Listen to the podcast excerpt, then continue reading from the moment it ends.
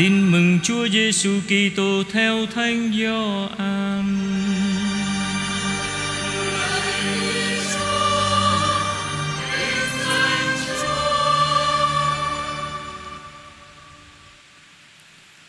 Vào chiều ngày thứ nhất trong tuần, nơi các môn đệ ở, các cửa đều đóng kín vì các ông sợ người Do Thái.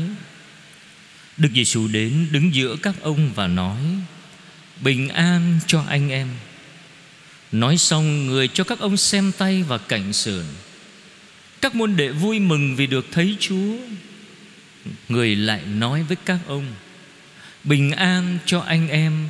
Như Chúa Cha đã sai Thầy thì Thầy cũng sai anh em. Nói xong, người thổi hơi vào các ông và bảo: Anh em hãy nhận lấy Thánh Thần. Anh em tha tội cho ai thì người ấy được tha, anh em cầm giữ ai thì người ấy bị cầm giữ. Một người trong nhóm mười hai tên là Tôma, cũng gọi là Didimo, không ở với các ông khi Đức Giêsu đến. Các môn đệ khác nói với ông: Chúng tôi đã được thấy Chúa.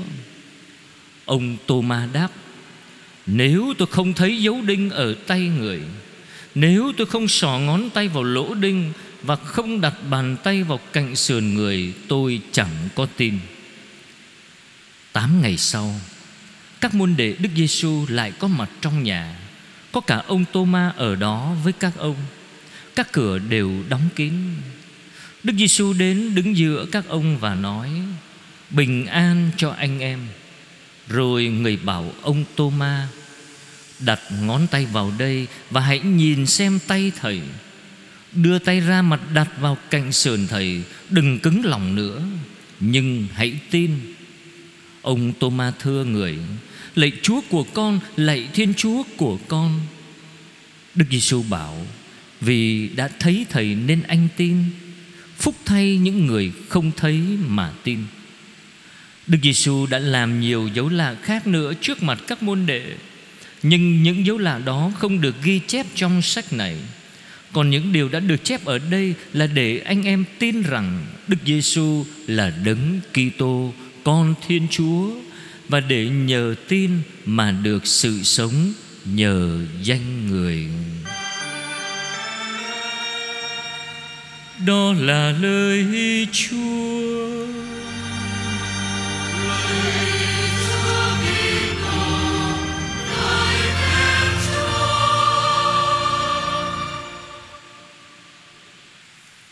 Thưa anh chị em, tôi xin chia sẻ với anh chị em bốn điểm trong phần phụ vụ lời Chúa của ngày Chúa Nhật thứ hai Phục Sinh năm A. Điểm thứ nhất là bài đọc một trích từ sách Công vụ Tông đồ chương hai câu bốn mươi hai cho đến câu bốn mươi bảy. Thưa anh chị em, Thánh Luca vừa phát họa cho chúng ta một hình ảnh tuyệt đẹp về cộng đoàn Kitô hữu đầu tiên. Chuyên cần lắng nghe các tông đồ giảng dạy, luôn luôn hiệp thông với nhau, siêng năng tham dự lễ bãi bánh và cầu nguyện không ngừng. Mọi người đều kính sợ Chúa, hợp nhất với nhau, bán đất đai của cải lấy tiền chia cho mỗi người tùy theo nhu cầu. Quả thật là một cái xã hội, một cái cộng đoàn quá lý tưởng. Yeah. Tuy nhiên, Thánh Luca cũng đưa ra một số khó khăn cụ thể trong chính cộng đoàn này. Chẳng hạn, Khanania và Safira gian lận trong việc bán đất, đất nhà chung đó, nên bị Chúa phạt chết. Một sự việc khác còn trầm trọng hơn, khi những người Kitô hữu gốc Do Thái và Kitô hữu gốc dân ngoại không thể sống chung vui vẻ với nhau, có những cái xung đột, có những cái bất hòa. Ta có thể tự hỏi, Thánh Luca muốn gửi đến chúng ta sứ điệp nào khi kể lại cho chúng ta những hình ảnh quá đẹp mà gần như không có thực tế này? Chắc chắn Thánh Luca cho ta biết là thời đại Mêsia đã đến, các tông đồ có thể sống chung với nhau như anh em một nhà nhờ ơn Chúa Thánh Thần. Dấu ấn của Thánh Thần lan tỏa trên khắp thế giới nhờ Đấng Mêsia, thể hiện qua tình huynh đệ, công bằng, bình an, tiêu diệt sự dữ, là những giá trị của nước Thiên Chúa mà Đấng Mêsia thiết lập, mà các Kitô hữu đầu tiên nhiều lần làm gương mẫu cho chúng ta về điều đó. Vì vậy, đó là bằng chứng Chúa Giêsu chính là Đấng Mêsia được trông đợi, bằng chứng cho thấy chính Người đã tuôn đổ Thánh Thần xuống thế gian. Nhờ đó chúng ta mới hiểu được câu mọi người đều kính sợ Chúa, nghĩa là mọi người đều thán phục những công việc Chúa làm. Thánh Luca nói với chúng ta: anh em hãy nhìn xem, những dấu chỉ của nước trời đang ở đó. Chính Thánh Thần cho phép chúng ta sống hài hòa trong gia đình, trong xứ đạo, trong các cộng đoàn, khi chúng ta để cho Thánh Thần soi sáng hướng dẫn chúng ta trong ánh sáng phục sinh. Từ cuộc phục sinh của Đức Giêsu Kitô, nhân loại mới đã xuất hiện. Thưa anh chị em, nhân loại lớn lên chậm chậm nhưng chung quanh và theo hình ảnh của con Thiên Chúa. Thánh Phaolô nói: anh em hãy nhìn xem, chúng ta là những kẻ phục sinh thật sự, nghĩa là chúng ta sống một đời sống mới thật sự. Con người cũ đã chết rồi.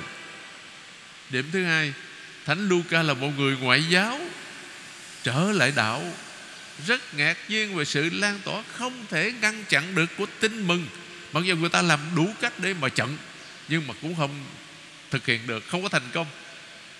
Hằng ngày Chúa cho gia nhập cộng đoàn những người được gọi để lãnh nhận ân cứu độ. Chính nhờ đời sống gương mẫu của mình mà cộng đoàn làm chứng về Chúa Kitô phục sinh. Một cộng đoàn sống đời chia sẻ, chia sẻ lời Chúa về Chúa Kitô phục sinh, làm chứng về Chúa Kitô phục sinh, một đời sống chia sẻ lời Chúa và tham dự lễ bẻ bánh, cầu nguyện, chia sẻ của cải cho nhau, làm tất cả mọi việc đó trong vui vẻ.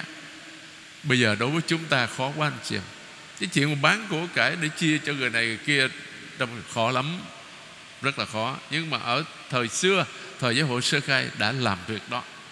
Cách riêng, việc để mọi sự làm của chung, đem bán đất đai của cải lấy tiền chia cho mỗi người theo nhu cầu là một việc không thể thực hiện được, trừ khi có Chúa Thánh Thần soi sáng và hướng dẫn. Thánh Thần mà Chúa Giêsu đã ban cho các tín hữu. Chúa Giêsu đã nói: người ta nhận biết anh em là môn đệ thầy khi anh em biết yêu thương nhau. Chính điều đó chứng tỏ cho thế gian thấy rằng, biết rằng Chúa Giêsu đang sống đời sống bác ái yêu thương giữa những người tin Chúa. Trong các cộng đoàn, nhân phải loại bỏ những cãi cọ, nói hành, nói xấu, bất khoan dung và những chia rẽ, sống ích kỷ, không chia sẻ với ai hết. Điểm thứ ba, thưa anh chị em, trong bài đọc một, Thánh Luca đưa ra một cái chương trình sống đạo dành cho người Kitô hữu chúng ta gồm bốn điểm. Thứ nhất là chuyên cần nghe các tông đồ giảng dạy, luôn luôn hiệp thông với nhau, siêng năng tham dự lễ bẻ bánh, tức là thánh lễ đấy, và cầu nguyện không ngừng. Đối với chúng ta ngày nay đó, tham dự lễ bẻ bánh là cử hành bí tích thánh thể đó, tức là tham dự thánh lễ đó, đặc biệt là thánh lễ Chúa Nhật, là quan trọng nhất và hết sức cần thiết cho đời sống đức tin của tất cả chúng ta. Vì khi tham dự thánh lễ, chúng ta kính múc sức mạnh từ bàn tiệc lời Chúa và bàn tiệc thánh thể để sống đức tin, để làm chứng cho Thiên Chúa là tình yêu, là cha giàu lòng thương xót giữa biết bao người chưa nhận biết Chúa. Thưa anh chị em, hãy tham dự thánh lễ sốt sắng, tích cực, linh động và hiệu quả như giáo hội mời gọi. Điểm thứ hai, đáp ca Thánh Vịnh một trăm mười bảy.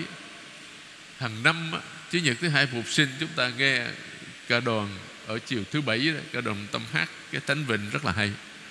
Thánh Vịnh một trăm mười bảy trong cái mùa phục sinh đó, phụng vụ thường mời ta nghe lại Thánh Vịnh một trăm mười bảy. Tuy những câu trích dẫn mỗi lần có khác nhau, bây giờ Thánh Vịnh này dài lắm anh chị em. May mắn là Chủ nhật hôm nay hai câu đầu và hai câu cuối của Thánh Vịnh hoàn toàn giống nhau. Hãy tạ ơn Chúa vì Chúa nhân từ, muôn ngàn đời Chúa vẫn trọn tình thương. Đó là toàn thể nội dung của Thánh Vịnh này. Đối với một người Do Thái, hai câu trên là quá đủ rồi. Vì nói lên kinh nghiệm của Israel, sự khám phá họ có được nhờ sự mặc khải của chính Thiên Chúa về mầu nhiệm của người. Một Thiên Chúa tình yêu, một Thiên Chúa trung tín. Khi suy niệm Thánh Vịnh hôm nay, chúng ta lại thấy câu tảng đá thợ xây nhà loại bỏ lại trở nên đá tảng góc đường, góc tường. Đó chính là công trình của Chúa, công trình kỳ diệu trước mắt chúng ta. Chính Đức Giêsu đã nói câu này ít lâu trước cuộc thương khó của người, trong cuộc tranh luận với các thượng tế và kỳ lão. Nhân dịp này, Đức Giêsu đã kể dụ ngôn những tá điền sát nhân, thật ra phải gọi là ngụ ngôn, vì tất cả các chi tiết đều mang ý nghĩa riêng. Gia chủ là Thiên Chúa, vườn nho là Israel được Thiên Chúa chọn làm dân riêng. Chúa đã thiết lập giao ước Sinai với thể chế Mô-sê để bảo vệ và hướng dẫn dân Israel, ví như dậu bồn, đạp nho, vọng gác trong vườn. Tá điền sát nhân là những người Do Thái thất tín, nhất là những nhà lãnh đạo dân Israel đã đưa dân vào con đường bội nghĩa vong ân. Các đầy tớ gia chủ là các vị ngôn sứ qua các thời đã bị đối xử tàn tệ. Người con của gia chủ chính là Chúa Giêsu bị đóng đinh trên thập giá bên ngoài Jerusalem. Người Do Thái tưởng giết Đức Giêsu để nắm trọn vận mạng dân tộc của mình, nhưng họ sẽ bị tước tước quyền và bị trừng phạt. Chúa ám chỉ sự tàn phá Jerusalem sau này. Vào năm bảy mươi, quân của đế quốc Roma đã tàn phá Jerusalem, đốt đền thờ.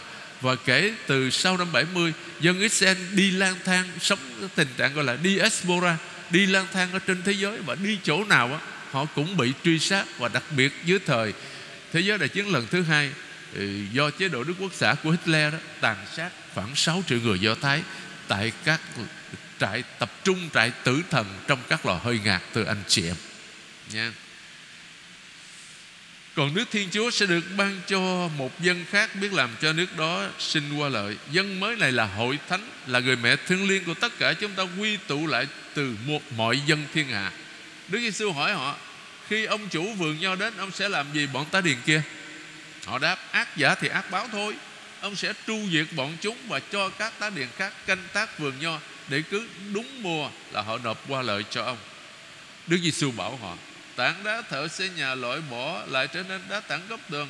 Đó chính là công trình của Chúa, công trình kỳ diệu trước mắt chúng ta. Các ông chưa bao giờ đọc câu này sao?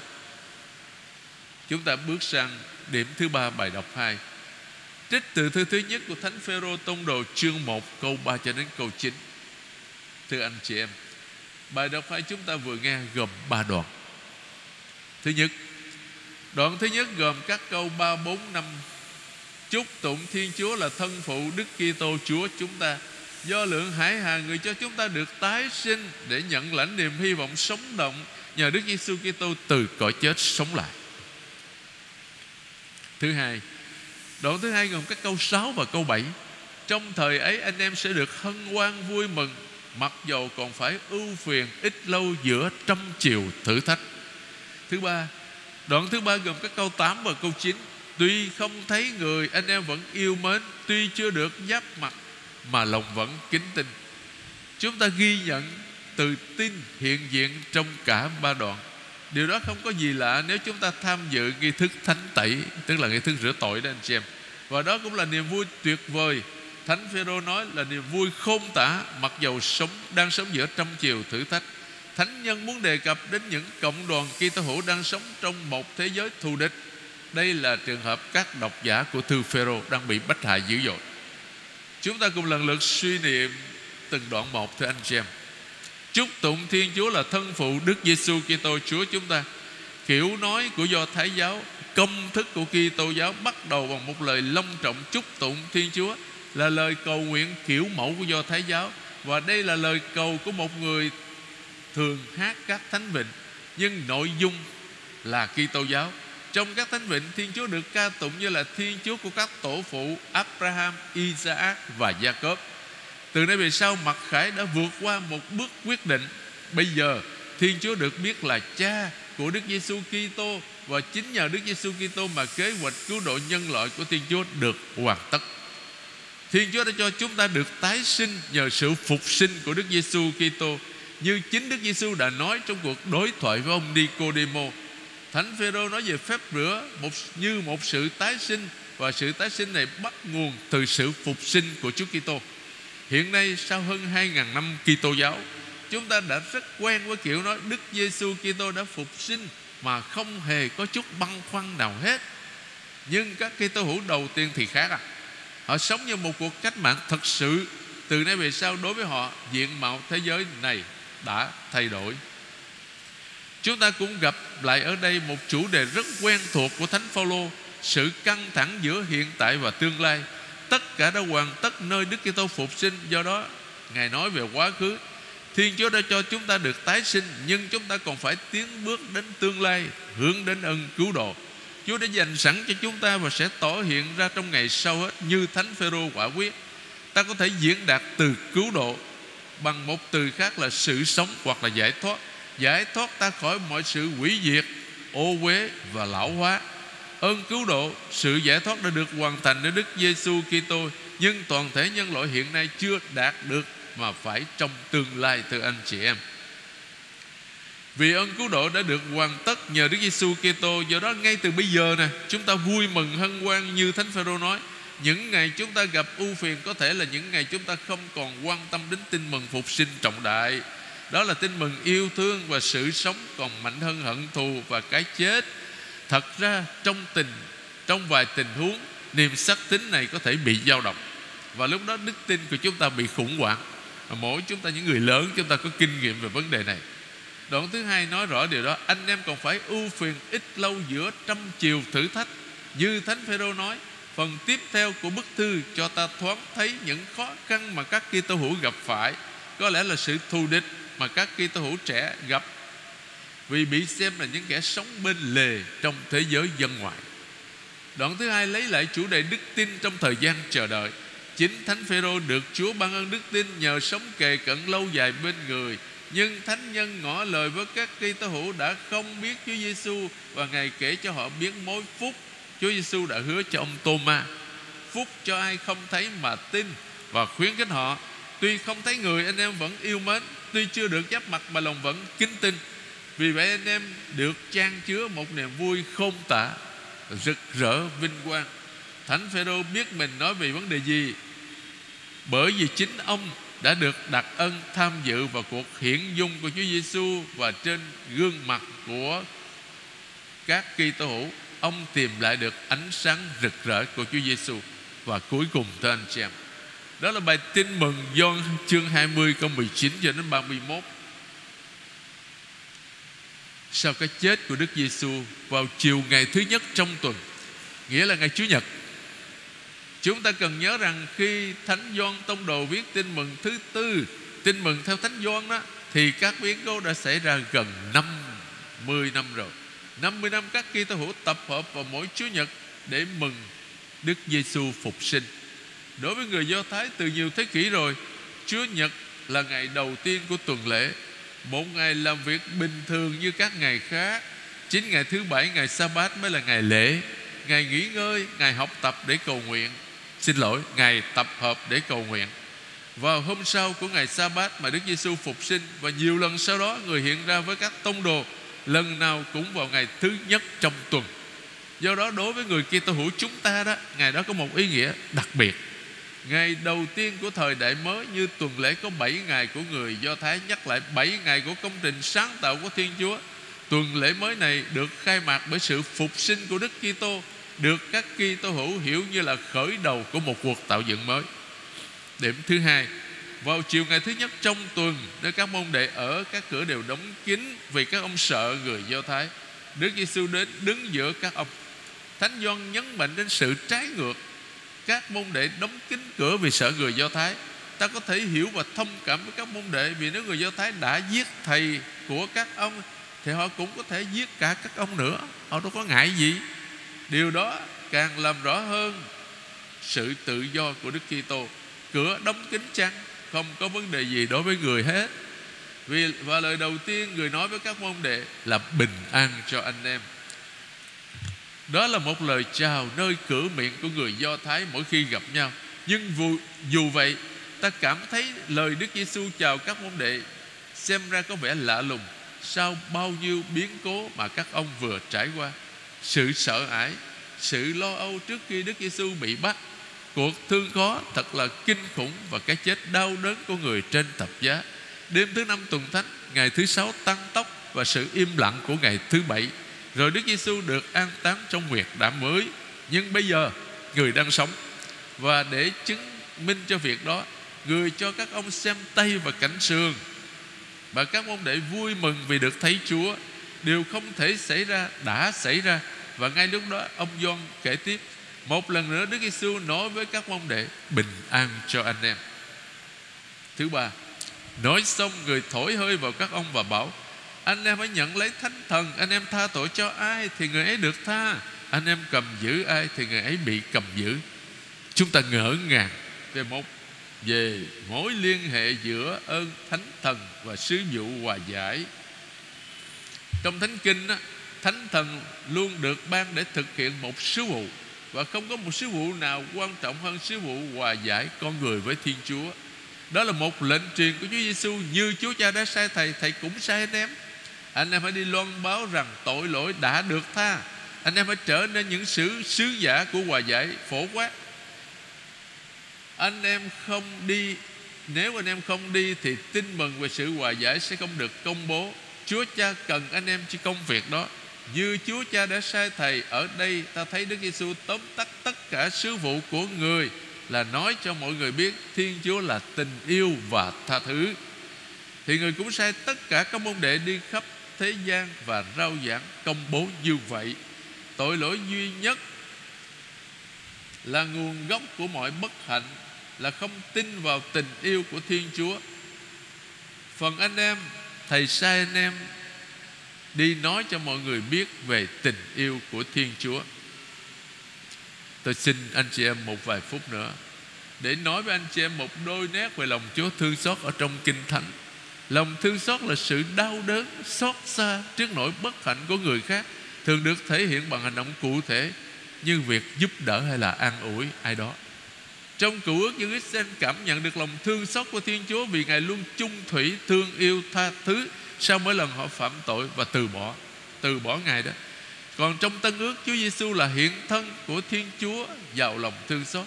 Người giảng dạy một Thiên Chúa là Cha yêu thương và tha thứ. Người đã biểu lộ lòng thương xót đối với người nghèo, người tội lỗi, và kêu gọi mọi người có lòng thương xót đối với nhau. Lòng thương xót của Thiên Chúa được biểu lộ trọn vẹn nơi cái chết và sự phục sinh của Đức Giêsu Kitô để cứu độ nhân loại, làm cho con người trở thành nghĩa tử của Thiên Chúa. Hội thánh có nhiệm vụ tuyên xưng và giáo huấn các Kitô hữu về lòng thương xót của Thiên Chúa qua việc công bố lời Chúa, qua bí tích thánh thể và bí tích giải tội. Sứ mạng của người Kitô hữu chúng ta nè là làm chứng cho lòng thương xót của Thiên Chúa. Thứ nhất là qua việc cầu nguyện để ý thức rằng con người được cứu rỗi là do lòng thương xót của Thiên Chúa. Thứ hai là sẵn sàng làm mọi việc tốt cho tha nhân.